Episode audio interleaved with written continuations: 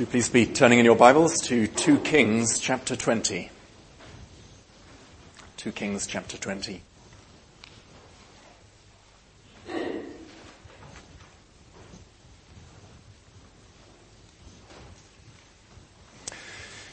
In those, in those days, Hezekiah became sick and was at the point of death. And Isaiah the prophet, the son of Amos, came to him and said to him, Thus says the Lord, set your house in order, for you shall die. You shall not recover. Then Hezekiah turned his face to the wall and prayed to the Lord, saying, Now, O Lord, please remember how I have walked before you in faithfulness and with a whole heart and have done what is good in your sight. And Hezekiah wept bitterly.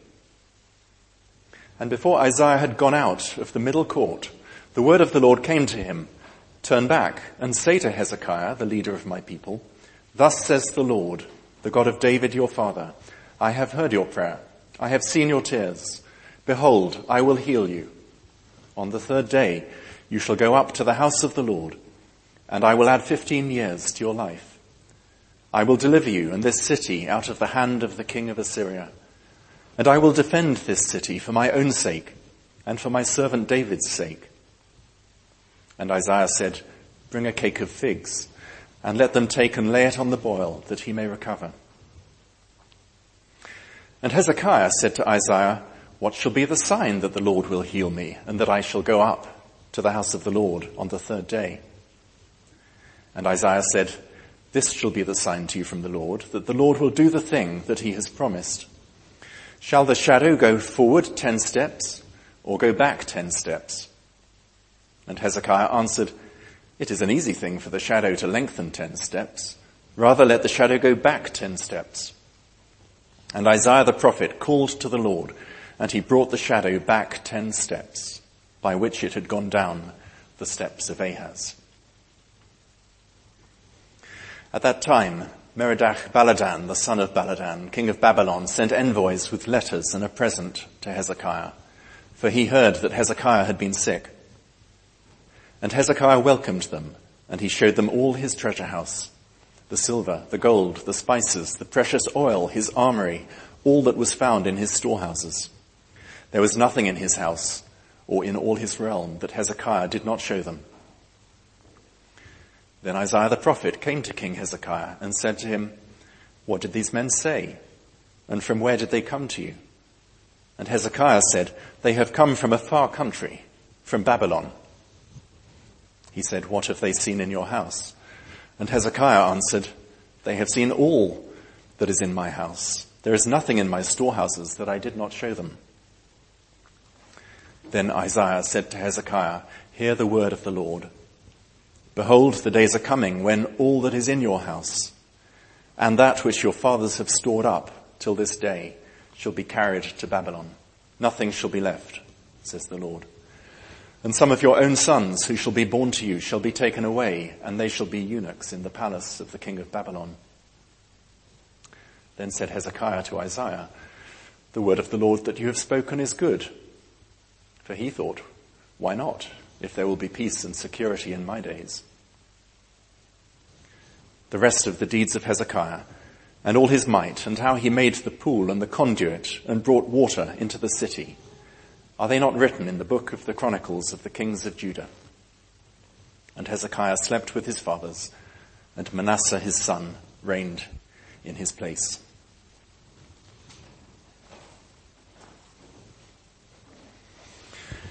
So we return this evening to our series in 2 Kings where we have been considering the reign of King Hezekiah one of the handful of godly kings of Judah. He reigned over God's people in the southern kingdom for 29 years, some years either side of 700 BC. He was a godly forerunner of Jesus Christ. As such, he points forward in some small measure to the godly and eternal reign of Jesus Christ over all of God's people. You may recall that Hezekiah is one of only eight kings of Judah, following the days of King David, who is introduced to us in scripture as one who did what is right in the eyes of the Lord. You see that there in chapter 18 verse 3. So only eight, eight out of 19 kings of Judah get that commendation. And only two of them get the further accolade for having got rid of the high places, the hilltop sites where idolatry was practiced.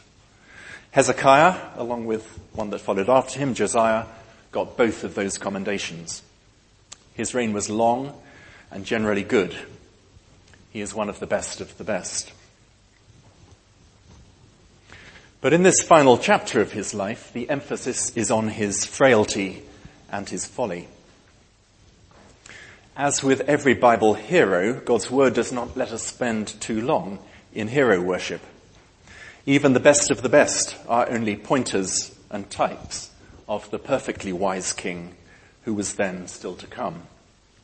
The king who has now come, whose birth we have been recently celebrating, the one who deserves all of our worship and loyalty. The one of whom we have just sung, Hail to the Lord's anointed, great David's greater son. Of whom we could equally have sung, Hail to the Lord's anointed, great Hezekiah's greater son. But in this chapter, we see his frailty. When Hezekiah becomes literally sick unto death.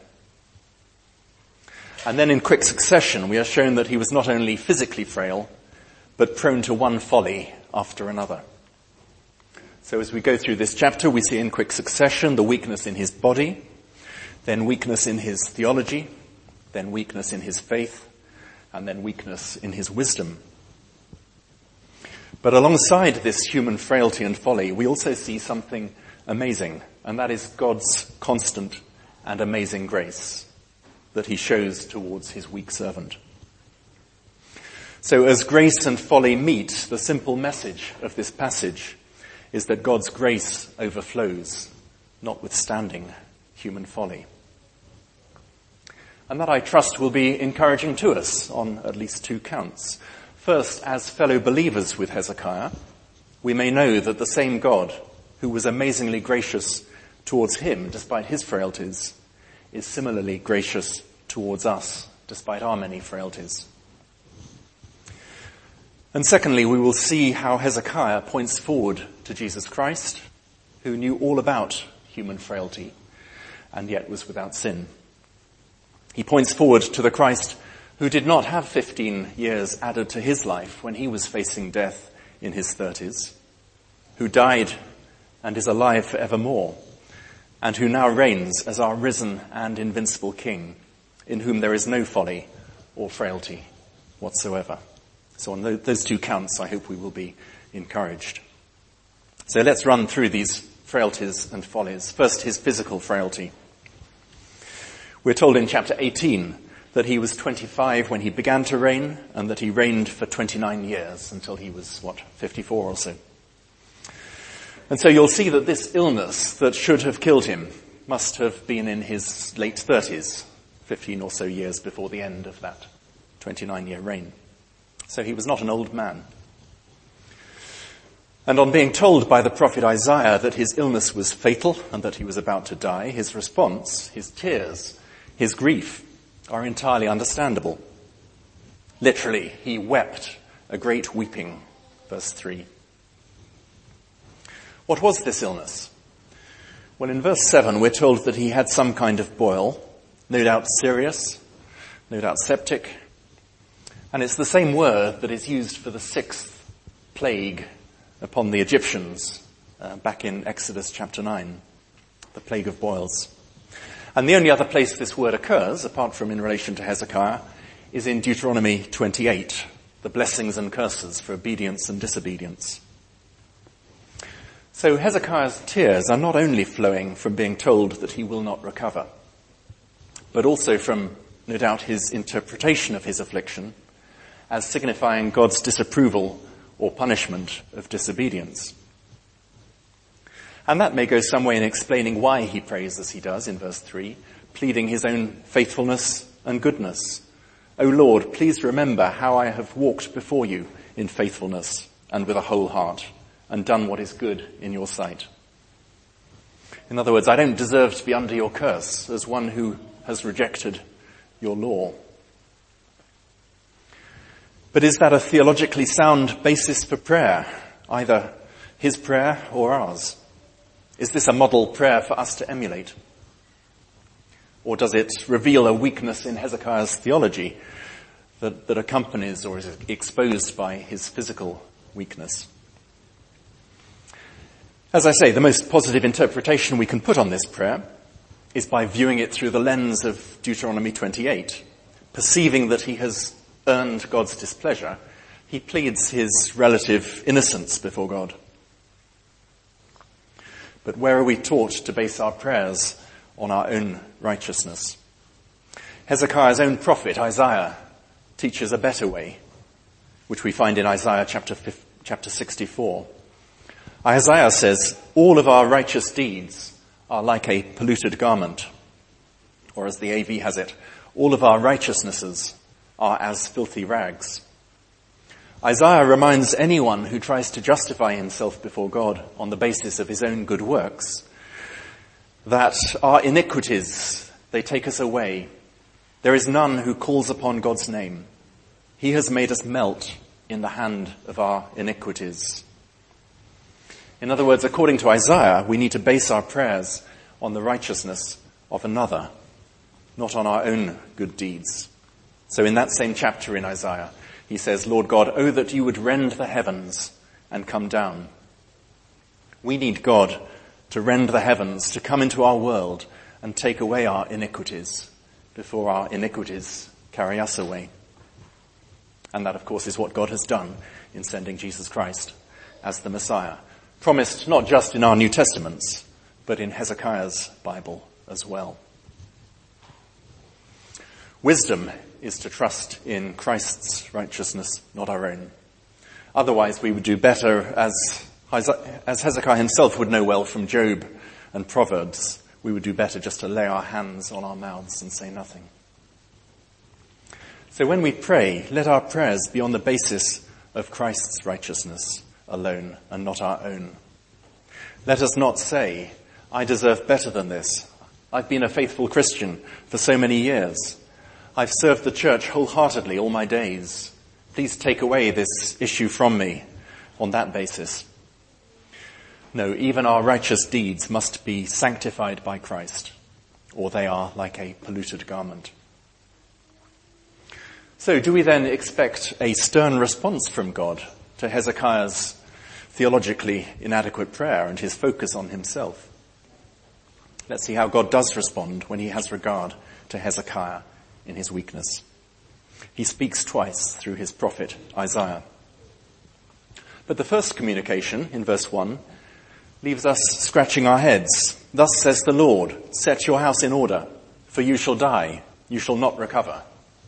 Literally, you shall not live. Was that a false prophecy? Was Isaiah mistaken?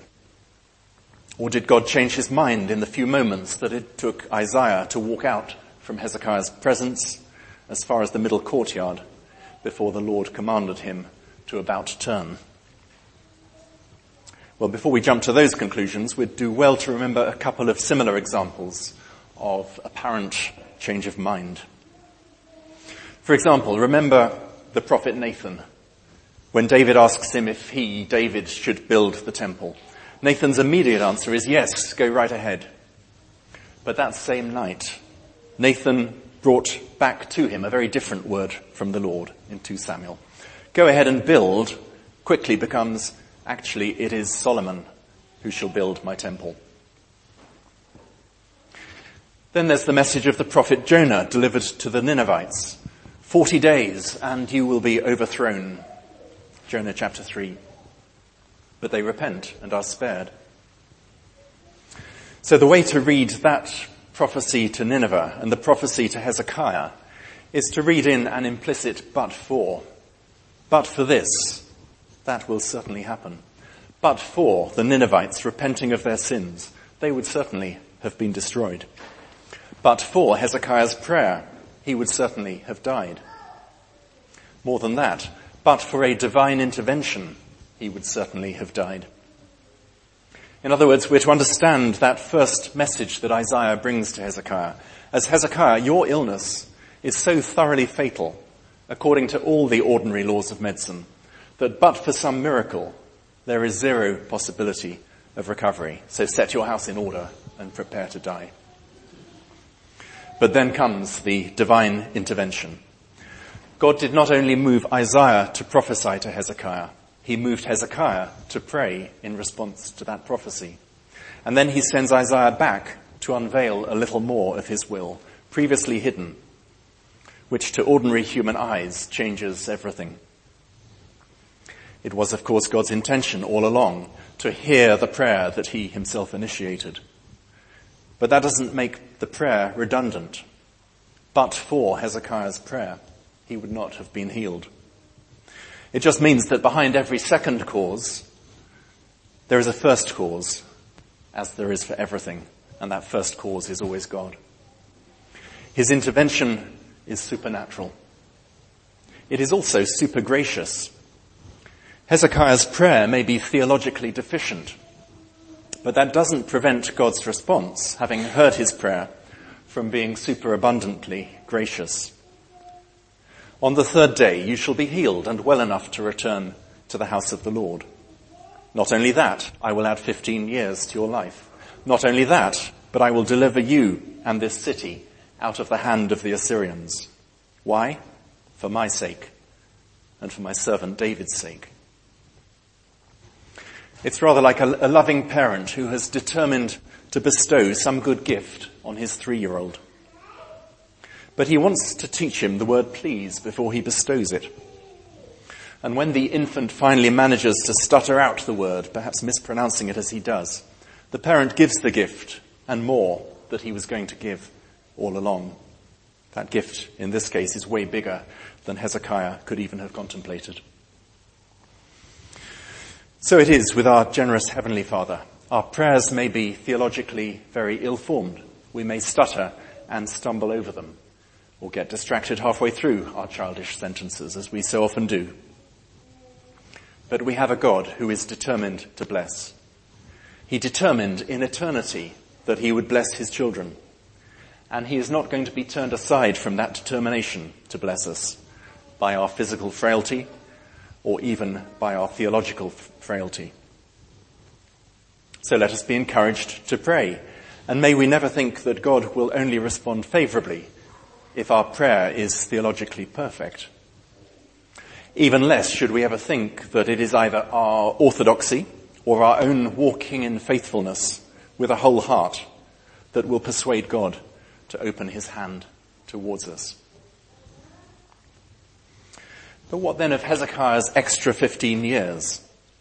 Do they not sing, signal that God has changed his mind as to the appointed time for Hezekiah to die? Is it that God had previously intended that Hezekiah should live until he was 38, 39, but now he has been persuaded to tack on another 15 or so years, so that now he'll die as he in fact does, around 54? Well, that way of reading it would be at odds with plenty of other scriptures.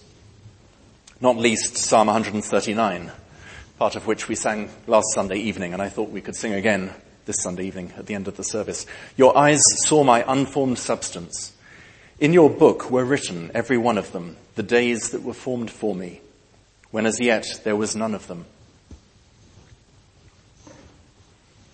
Or we could just look back to the previous chapter, chapter 19, verse 25 where Assyrian king Sennacherib is told that his days were determined long ago and that God knew his sitting down and his going out as a matter of his eternal and therefore unchanging foreknowledge and determ- determination. It's perfectly true that but for Hezekiah's prayer and but for God's intervention, Hezekiah would have died aged 39 but those but-fors, those contingencies, were all within God's eternal plan and written unchangeably in his book. Everything that happens in time is but the outworking of what God has determined eternally. The dependencies, the contingencies that he has ordained in time are genuine dependencies, but God knows that the contingency will happen just as surely as he knows what will follow from it. To put it more simply, God planned in eternity to bless his people. And we should give thanks that God's plans are unchangeable. Those plans must work themselves out in time, involving the use of means and signs that he appoints. But that doesn't mean that we ever sit back and think it doesn't matter what I do or how I live. It doesn't matter whether I make use of the means of grace that God has appointed. The cake of figs was an appointed means or a sign that God had appointed. Again, but a second cause following on from the first cause, who is always God. Sitting under God's word week by week is a means of grace that he has appointed for our spiritual health and growth. It would be as foolish to think that God will keep us healthy whether we sit under his word or not, as it would be to think that he will keep us physically healthy whether we eat food or not. His intention to bless his people is unchanging, even when his people are frail and foolish. But that gives us no warrant to ignore the means that he has appointed. So we've considered Hezekiah's physical frailty and his theological frailty.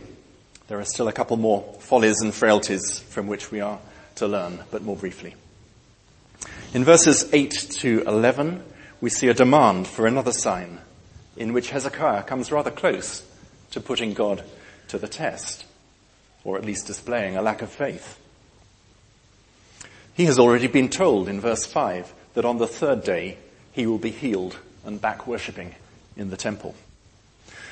You'd think that to go from your deathbed to the, to the front seat in the temple in three days would be a pretty compelling sign in itself of divine favor. You'd think that would be pretty, that, that would be enough to be pretty confident that God's longer term promises of deliverance from the Assyrians would also come to pass. But no, Hezekiah wants a better sign than that, and he wants it now. Three days is after all three days away. What was he thinking? Well, he might be thinking of Gideon, who asked God for a sign, the, the, the sign of the wet and dry fleeces, back in Judges chapter 6. But Gideon asked for that sign because he wanted to be sure that it was God's will that he go into battle against the Midianites. Hezekiah doesn't need a sign as Gideon did. He just needs to wait three days. Or closer to hand, he might be thinking of an incident when his father, King Ahaz, was positively told by God to ask for a sign. And Ahaz piously refused to do what he was told. Hezekiah might well be thinking, well, Ahaz should have asked for a sign and didn't, so I had better ask for one, or I may. The difference, of course, is that Ahaz was told to ask for a sign. Hezekiah wasn't. So he asks God to turn back the sundial, as it were, so that the shadow goes back up the steps. Not any old steps, but the steps of Ahaz, just in case we miss the connection with his father's disobedient refusal. To ask the sun to go forward ten steps would be too easy a trick, he reasons. Anyone could do that. No, I want to see it go backwards ten steps. Did he need that sign? No. Was he commanded to ask for it? No. Will God refuse it on the grounds that, as Alec Motyer puts it, it's wrong to treat God like a performing animal with faith as the sugar lump, re- rewarding the trick? Well, even now, God shows that his grace is more lavish than our folly. He grants Hezekiah's request. The sun, or at least its shadow, obediently moves back ten steps, up the steps of Ahaz. Hezekiah is not reproved or chastised for his weak faith. On the contrary, God has shown once again that faith as small as a mustard seed, even as faint as a smouldering wick, will not be rejected. Once again, he proves his abounding graciousness in strengthening the weak faith of Hezekiah by giving him this sign. And more than that, he gives him a sign that is pertinent to the word that he has just spoken to Hezekiah. The sign shows that he is the Lord of time, the Lord of the years, creator of time, sovereign over time, and everything that happens in time. What more compelling way to show this in an age when your sundial is your clock. But again, are we to emulate King Hezekiah in demanding signs from God? Generally not. We are to trust his word as he has given it to us. We are not to say, I will trust God if he first proves himself trustworthy to my satisfaction. God is very generous, but we must not be presumptuous in response. Lastly, we have the episode of the Babylonian envoys in verses 12 to 19. The king of Babylon hears of Hezekiah's sickness. He pops down to Clinton's, gets a get well card and sends it along with a present. Hezekiah takes the kind gesture at face value. That may or may not have been wise. What was certainly unwise is that he gives, the messengers a complete guided tour of his storerooms. And we're left in no doubt that that was a foolish thing to do in at least a couple of places. For one thing, there's the parallel, parallel account of this episode in 2 Chronicles chapter 32, which says plainly that after Hezekiah recovered from his illness, his heart was proud. And we can see just a hint of that pride when he is quizzed by Isaiah and he replies that these well-wishers have come from a far country. How well regarded you must be to have well-wishers traveling not only from a faraway country, but from the next up and coming world empire, Babylon, just to wish you a speedy recovery. But even more clearly, we see Hezekiah's folly in the next message that Isaiah is sent to deliver him. And a tragic message it is. All of these possessions that you've been showing off to the Babylonians are very soon going to be carried off by the Babylonians. Not only that, but some of your own sons, a term which can equally refer to later generations, shall be carried off into humiliating servitude by those same people that you have been showing off, off to. In trying to impress the world, Hezekiah had got too close to the world. As it says in James, do you not know that friendship with the world is enmity with God? Perhaps he had let the security of knowing that he would live for sure another 15 years, come what may, go to his head. When you think that you cannot possibly fall or fail, that's often when you are most spiritually vulnerable. Whatever was going on in his mind, God knew that he needed to be pulled up short at this point. And he does that with Isaiah's prophecy in these verses. So Hezekiah and, and more broadly Judah is in the process of turning her back on God. So here Judah is given a plain warning of where that will lead. But even in that warning there is grace. Every warning to turn from danger and disaster is gracious. Not only that, but God graciously holds back the disaster, as it were, until after Hezekiah's reign. Jerusalem can hardly be, say that she had no time to heed this warning, to turn from her friendship with the world and back to the living God. But she would not. Hezekiah's response is far from commendable. Yes, he acknowledges that the word of the Lord is good.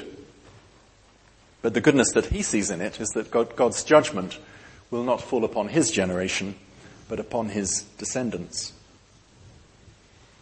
And so we come to this rather disappointing end to the account of one of Judah's greatest kings. But if Hezekiah in the end disappoints, God does not disappoint. In all of these ways, we have seen man's frailty and folly being met with God's grace. And every time we see God's grace overflowing in generosity. So what's that to us? First, we must all know and acknowledge our human frailty. We would be fools not to think that today is the day for setting our house in order. A day will come soon enough when everything we have in this world will be carried off, just as everything in Hezekiah's house would soon enough be carried off. It is most unlikely that God will reveal to any of us when that day will be in the way that he graciously did for Hezekiah.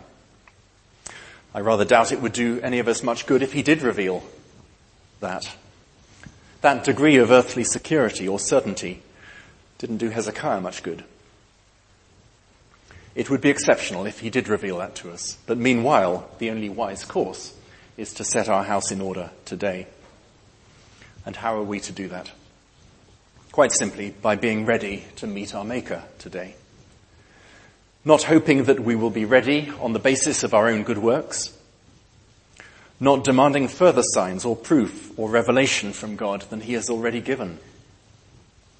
But simply by trusting in the finished work of Jesus Christ great Hezekiah's greater son, who fully experienced human frailty, even unto death, who experienced that frailty in order to be able to carry off not our worldly possessions, but all our worldly sins, nailing them to the cross, and thereby graciously establishing a just basis whereby God could grant his people not 15 more years of life, but eternal life, eternal peace and eternal security.